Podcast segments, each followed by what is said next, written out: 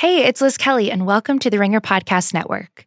The NFL Conference Championships are here, and on the site, Robert Mays is writing about why this year's Chiefs are the team that Andy Reid has been waiting for, and Kevin Clark breaks down the era of the old dominant quarterback. Also, don't forget to check out all of our sports video coverage. We've got Master Sports with Roger Sherman, Slow News Day with Kevin Clark, and NBA Desktop with Jason Concepcion. You can check it all out on YouTube and TheRinger.com.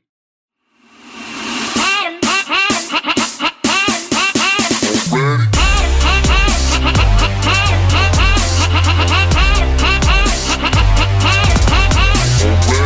Justin Charity. And I'm Kate Knibbs. Welcome to Damage Control on the Channel 33 Network, a podcast where we unpack what upsets, excites, and divides us. We're talking about the former New York Times executive editor, Jill Abramson, whose new book about news and truth is reportedly riddled with slander and falsehoods, strangely enough. But first, the richest couple in the world are breaking up and we're going to talk about how the divorce of Jeff and Mackenzie Bezos has inspired a lot of very strange speculation. So I'm just curious, why is it that they spend hundreds of thousands of dollars and go to extraordinary lengths to try to destroy the life of Jeff Bezos, a man who oh. has been enemy number one of Donald Trump, uh, almost from the beginning of this administration. I mean, are they are, are they still doing the same thing for Donald Trump that they did before? They struck a deal with Robert Mueller. I, I okay, so last week, Amazon founder Jeff Bezos and his wife Mackenzie announced that they were separating. Shortly after that announcement, the National Enquirer released a very detailed investigation about how Bezos had had an affair. And, you know, we don't usually talk about celebrity gossip on this podcast, but I wanted to talk about the way that this affair has turned into this sort of speculation free for all. So tabloids have covered scandals of the very rich for decades. So in one sense, this seems like something that that shouldn't really raise any red flags. Right. Like this is just sort of the National Enquirer's bread and butter. Right. A lot of commentators speculated that the National Enquirer was going after Bezos for a different reason. The theory is that Bezos was targeted because he is one of Trump's biggest rivals. Yeah. What do what does that mean though? It's like weird because Donald Trump has like a lot of rivals he in does. a lot of different contexts, but like to simplify, Jeff Bezos is one of many people that Donald Trump does not like. Yes. And occasionally gets on Twitter to vaguely threaten.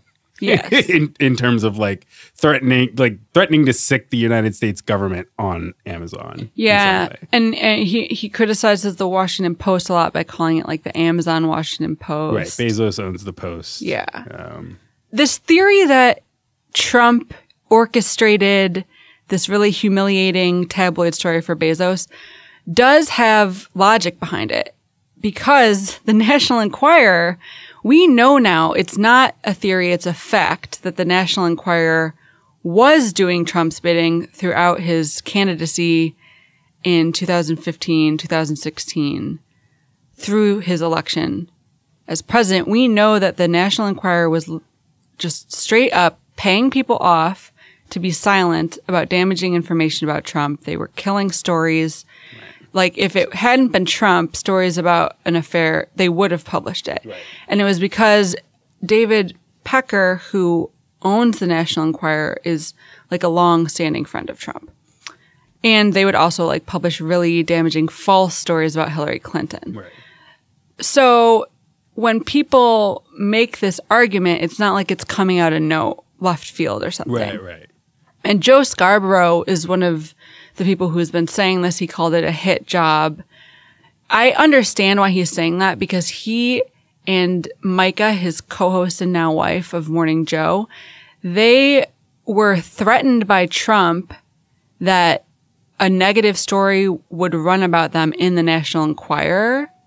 Right. They were directly threatened that the National Enquirer was going to do Trump's right. bidding. So, like, right. I get it. Before they'd sort of announced themselves as co-hosts who like or yeah, it, we're Uh, dating and yeah, think- eventually married. Right. Yeah, it was something about like their romantic Right. life. Trump basically threatened to out them Yeah. before they had sort of yeah. stepped out by using the said, National "We're Enquirer. Yeah. Right. So like this and they is, divorced their they actually left their previous partners basically yeah Mm-hmm. Oh, they did? yeah I that's the didn't- Mm-hmm. thing that's why it was sort of a sensitive matter mika brzezinski and joe scarborough of msnbc it was like a sensitive story i think a lot of journalists knew Mm-hmm. that they were dating but the problem was that they were also married to other people at one point and so there was this weird transition period where their marriages were ending and they were dating and Trump basically tried to blow their spot mm-hmm. as it were because they had become somewhat antagonistic toward Trump. yeah. So I totally get why this theory is appealing. I don't think it's true.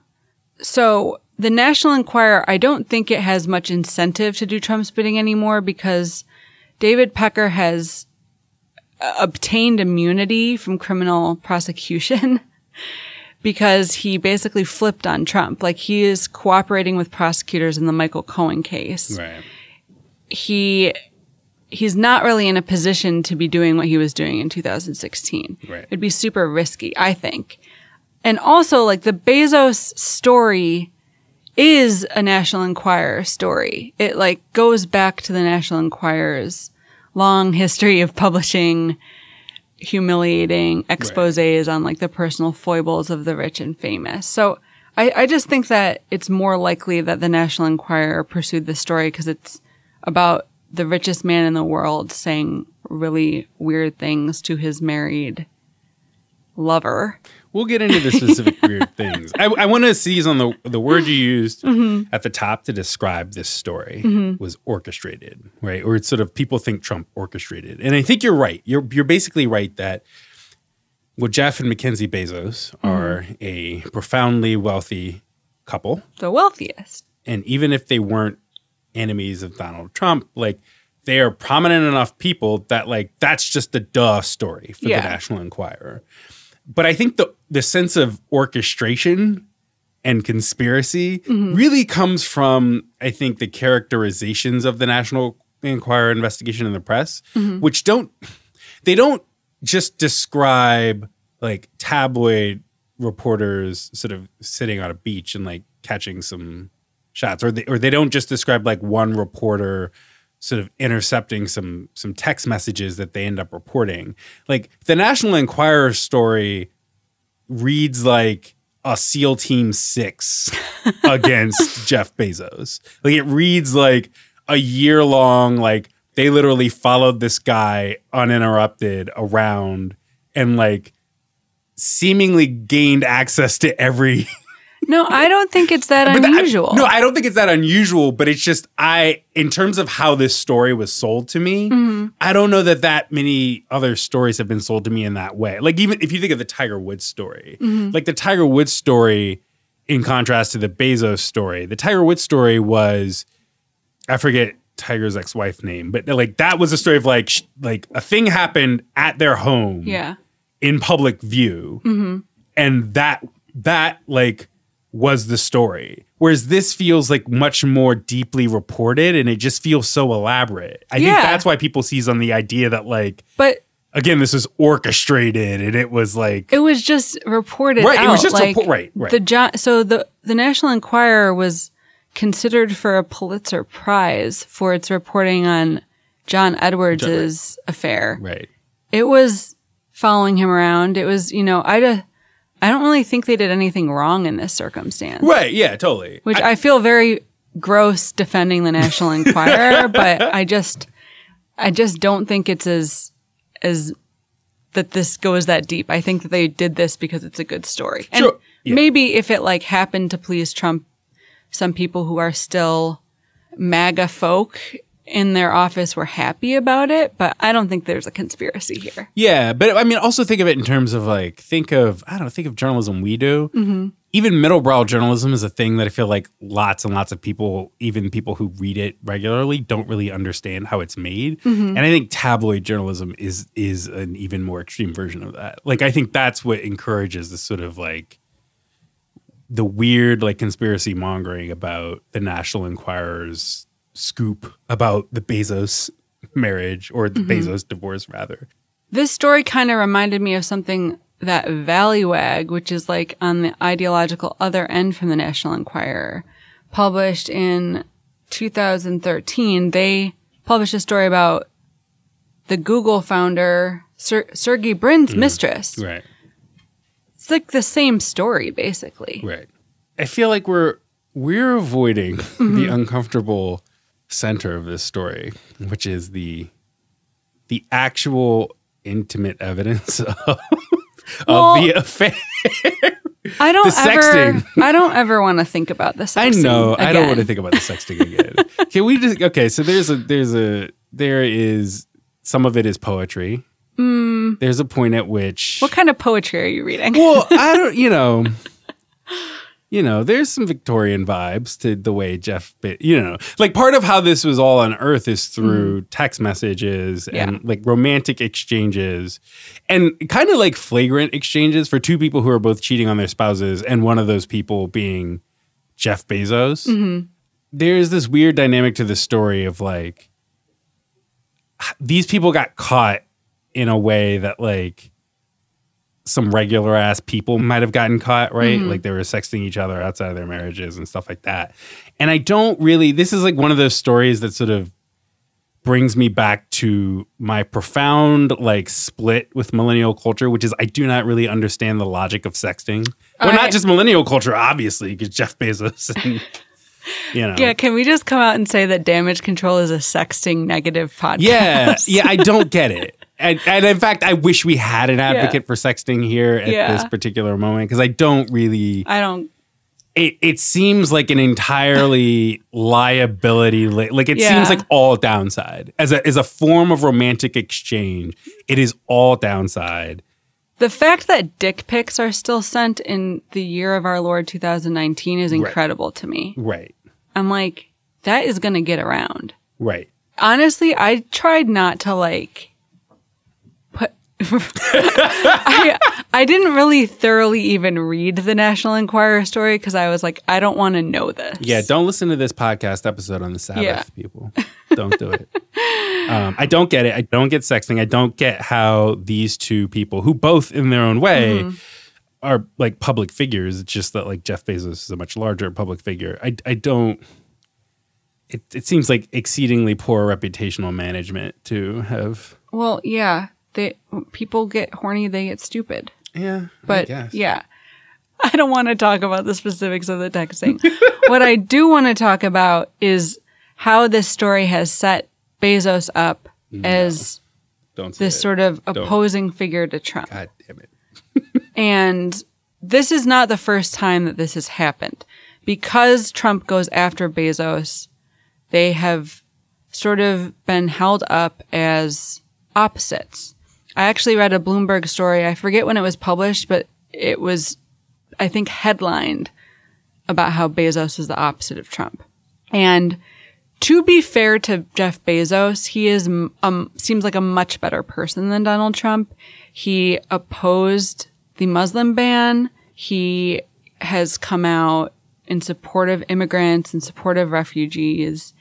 He he's better than Trump. Okay, he's Yeah. better than Trump. But it like the opposite. I don't know. It They're not seems- opposites, They're though. not. Yeah. Well, I think that like to to to posit that it's like what do you what else? It's like the, like Bezos is bald, whereas Trump has like antimatter hair and like like what what are the things that are I don't know. That's that something can- they have. Follicular challenges is something that Yeah, they but they've handled them very differently. They have. Yeah. That's Really, it all comes down to the hair. yeah. I well that's Bezos Jeff is at least honest yeah.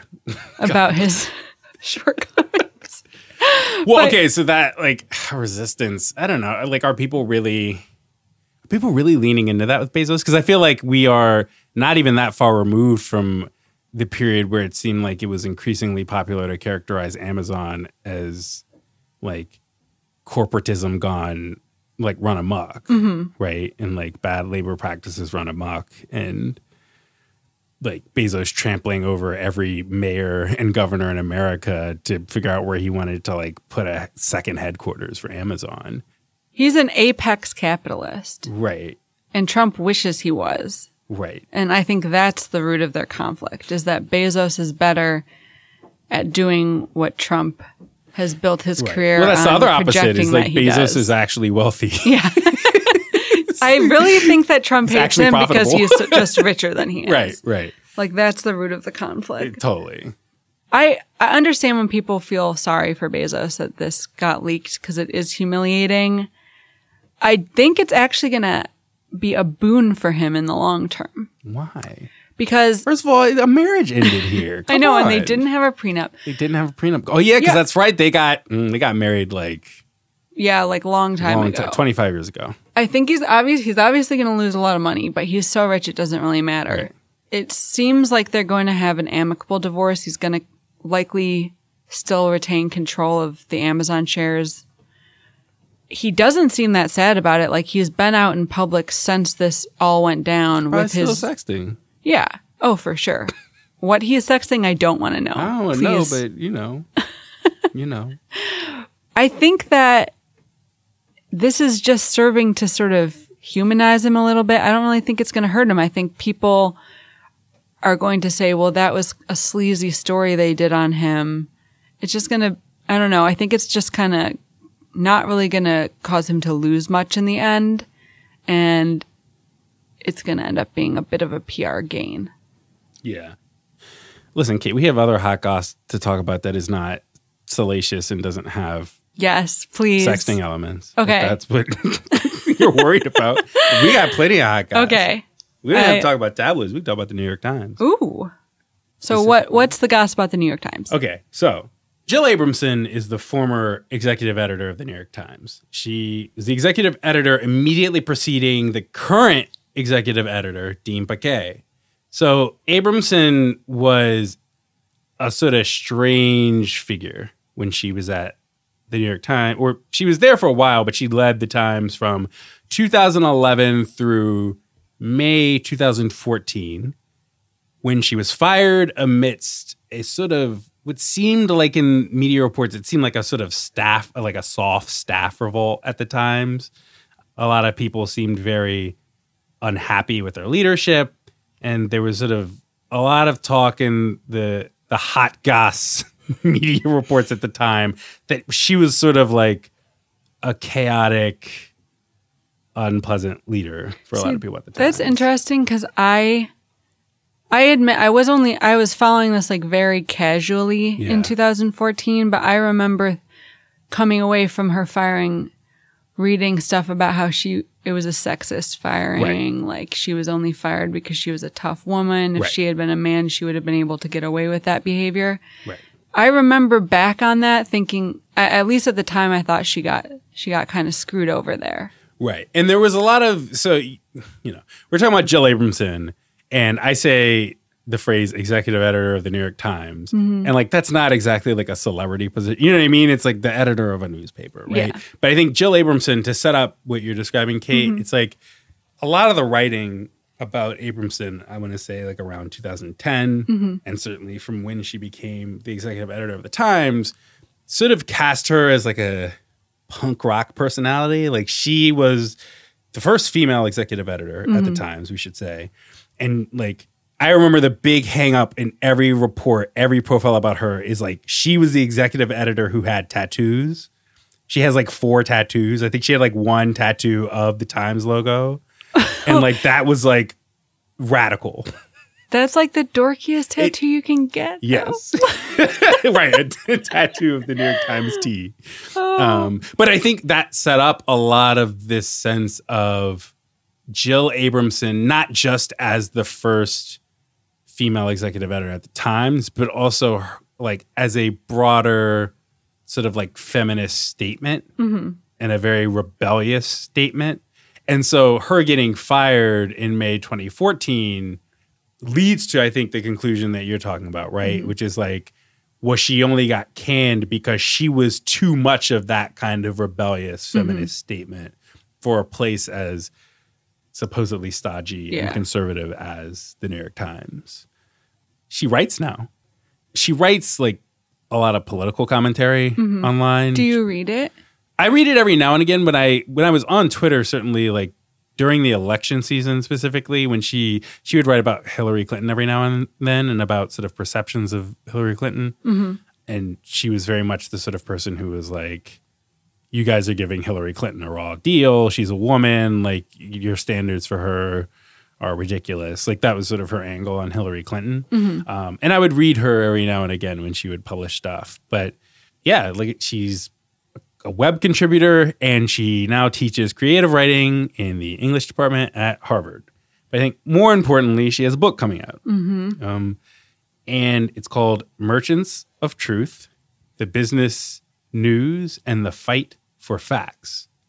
So, like, that title sets up a lot of things. One, it sets up kind of like, I think a lot of people have read into that that at least part of this will be memoir, right? Because she has a perspective, she has like this career perspective on the times, at least as a merchant of truth. But it also sets up sets up some ideas that have been in some of her web writing and some of her public statements since she left the Times. Um, and I would say specifically in the past year, she has spoken about the Times as basically a place that expresses too much of a point of view about Trump as opposed to like just reporting the hard news about Trump. Mm-hmm. She seems to think that it's succumbed to a bit of like the whimsy that I think we'd otherwise associate with like the Times op ed page, which always seems to be this like battle between liberals trying to do the whole like, how dare you, sir, mm-hmm. and the sort of token conservatives uh, trying to blame like liberals for the fact that Trump is president. And and I, I yeah, I don't know. She seems to have lapsed into this mode of thinking that like the Times has strayed too far from its mission to just Did she say that in the book or? no. So I she said that in interviews recently where it seems like she she denies this, but it seems like she's trying to pick fights with Dean Baquet. Okay. which is the part. I mean, I sh- we should note that he and her like were basically the two main people in con- contention for the executive editor job when she mm-hmm. got hired, and they've spent like a few years denying that there has ever been tension between them. But it also seems like there's always this sort of passive sniping between Abramson and the current New York Times leadership. I feel like if you have to publicly deny that you have tension with someone, right, right, repeatily for means, several years. yeah, that you are Right. enemies. that you fucking you hate enemies, each other. right. Yeah. Um, but funny enough, her beef Mm-hmm. with the Times is not why we're talking about this book.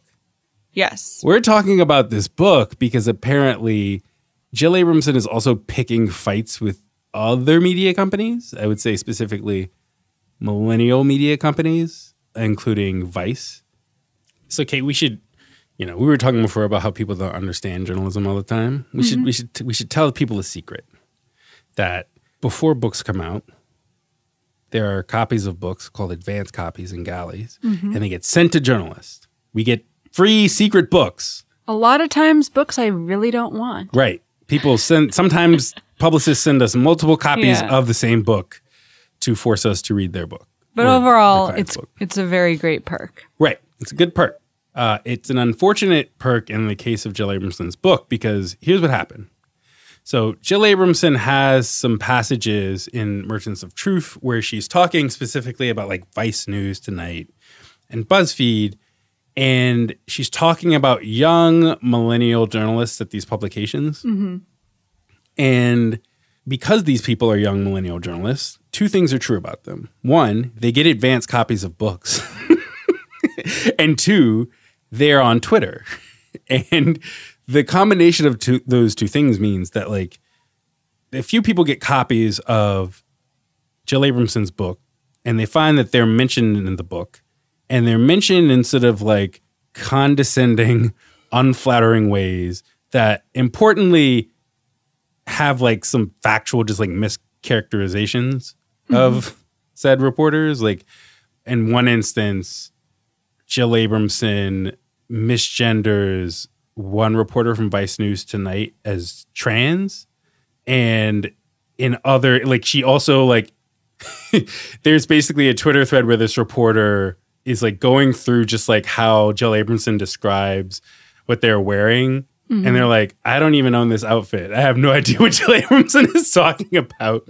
And then there's this thread, and this, you know, this journalist from Vice News Tonight, because they are young millennial journalists, they mm-hmm. have a social media following. It's easy for them to sort of take these screenshots of the advanced copy of the book, and then you see other journalists emerge.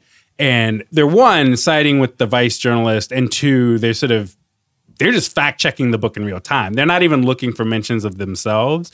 They they find a part of the book where, they, and again, this is an advanced copy of the book, so it's not a finished mm. like publication ready copy of the book. But like they find a part where she's talking about the Charlottesville protests, mm-hmm. and it's like mislabel Charlottesville as being in North Carolina as opposed to Virginia. Mm-hmm. And you see a lot of tweets like that where it's like people are sort of rallying to the defense of these journalists who are sort of randomly criticized in the book and sort of like I think Jill Abramson sort of sets them up as she she leans sort of toward this language of describing these people at BuzzFeed and Vice as diversity hires, mm-hmm. right? As people who are young and don't really know what they're doing and aren't like New York Times caliber reporters. And this all culminates with like that generation of reporters using their greatest strength, which is Twitter, to fact check the shit out of Jill Abramson's book and make her look like an idiot. Despite the fact that like she is a former executive editor of the New York Times and should know a thing or two about fact checking. Which brings us to the great expose of this podcast segment, which is that in case you didn't know, books aren't fact checked. They're not necessarily fact checked. Not necessarily. They're not necessarily fact-checked. You cannot assume that the book you're reading is accurate. right. You got Even if it's nonfiction, this isn't just like, you know, Finnegan's Wake isn't fact checked. Well, no. I mean, the, yeah, we're talking about nonfiction books. Right. So a journalist writing a nonfiction book, even if you know that journalist from a publication that has fact checkers, that Mm-hmm. Like book, the New York Times. like the New York Times, that book is not necessarily fact checked, and that has created a sort of fiasco for Jill Abramson, who I mean, her latest statement has been she's actually acknowledged that like the like Twitter is Well- slam dunking on her book, and she's been like, it's an advanced copy, like read the actual copy when it comes out in And- February. so it is an uncorrected proof. Right. Apparently, some of the inaccuracies are fixed in the final copy, but it's it's really unusual for a book to have like that many huge mistakes in it that far along in the production process. Right. Like it is sort of evidence that this book was not properly fact checked. Right. I feel very bad for the journalists who got done dirty by Abramson. I think this is good that we're talking about this issue finally because the fact that books aren't fact checked needs to be widely known. We need to change how the publishing industry operates in this way. Like feature stories in magazines are thoroughly fact checked the publication is usually the one that gets takes the blame, not the individual writer. But with books, it's like the publishers seem to get off scot free for publishing shit that's just not true. Right. And I think that's that's bogus. And we should clarify that fact check doesn't just mean like somebody goes through and Googles uh, every sentence and is like, "Is this thing true?" yeah, this Uh, this did is you like spell Barack Obama's name right? Like, if Jill Abramson is recounting basically any falsifiable thing, Mm-hmm. like a fact checker is the person who will pick up the phone and call the person and say, "Hey, did this happen?" yeah, Right. and they'll like. And none of ask the for- people got calls, basically. Right. That's what I don't. I don't know. these people are saying that like no fact checker reached out to them at any point, and yet here they are as like plot points in Jill Abramson's nonfiction book. so the reason I think that publishing houses need to t- be shouldering way more of the blame when books fuck up to this extent is because I so when I write something for the Ringer, I don't pay a fact checker myself. The Ringer has fact checkers that do that. With books, the author, if they want to be fact checked, they have to pay a fact checker out of their own pocket. Right. Generally out of their advance. They Yeah. take their advance money and apply some of that to paying fact checkers. So when you write a book, the responsibility is yours as the author to make sure your book is accurate in a way that in like magazine writing, newspaper long form writing, it is not. And what that ends up doing is allowing publishing houses to put out books that are full of lies. Which, funny enough, I mean, that's been a problem for a long time, mm-hmm. but the problem seems different with this book and with other books in the past couple of years because Twitter communities mm-hmm. have taken it upon themselves to fact check. they, you know what I mean? It's it's one of those things where it's like if a publishing like if a publishing house is not gonna and, and, a, and an author isn't going to pay someone to mm-hmm. fact check a book and the people writing these books are these high profile people who live in the world of opinion and who have like factions of people who disagree with them or have reason to sort of quarrel with them in sort of like the op-ed space mm-hmm.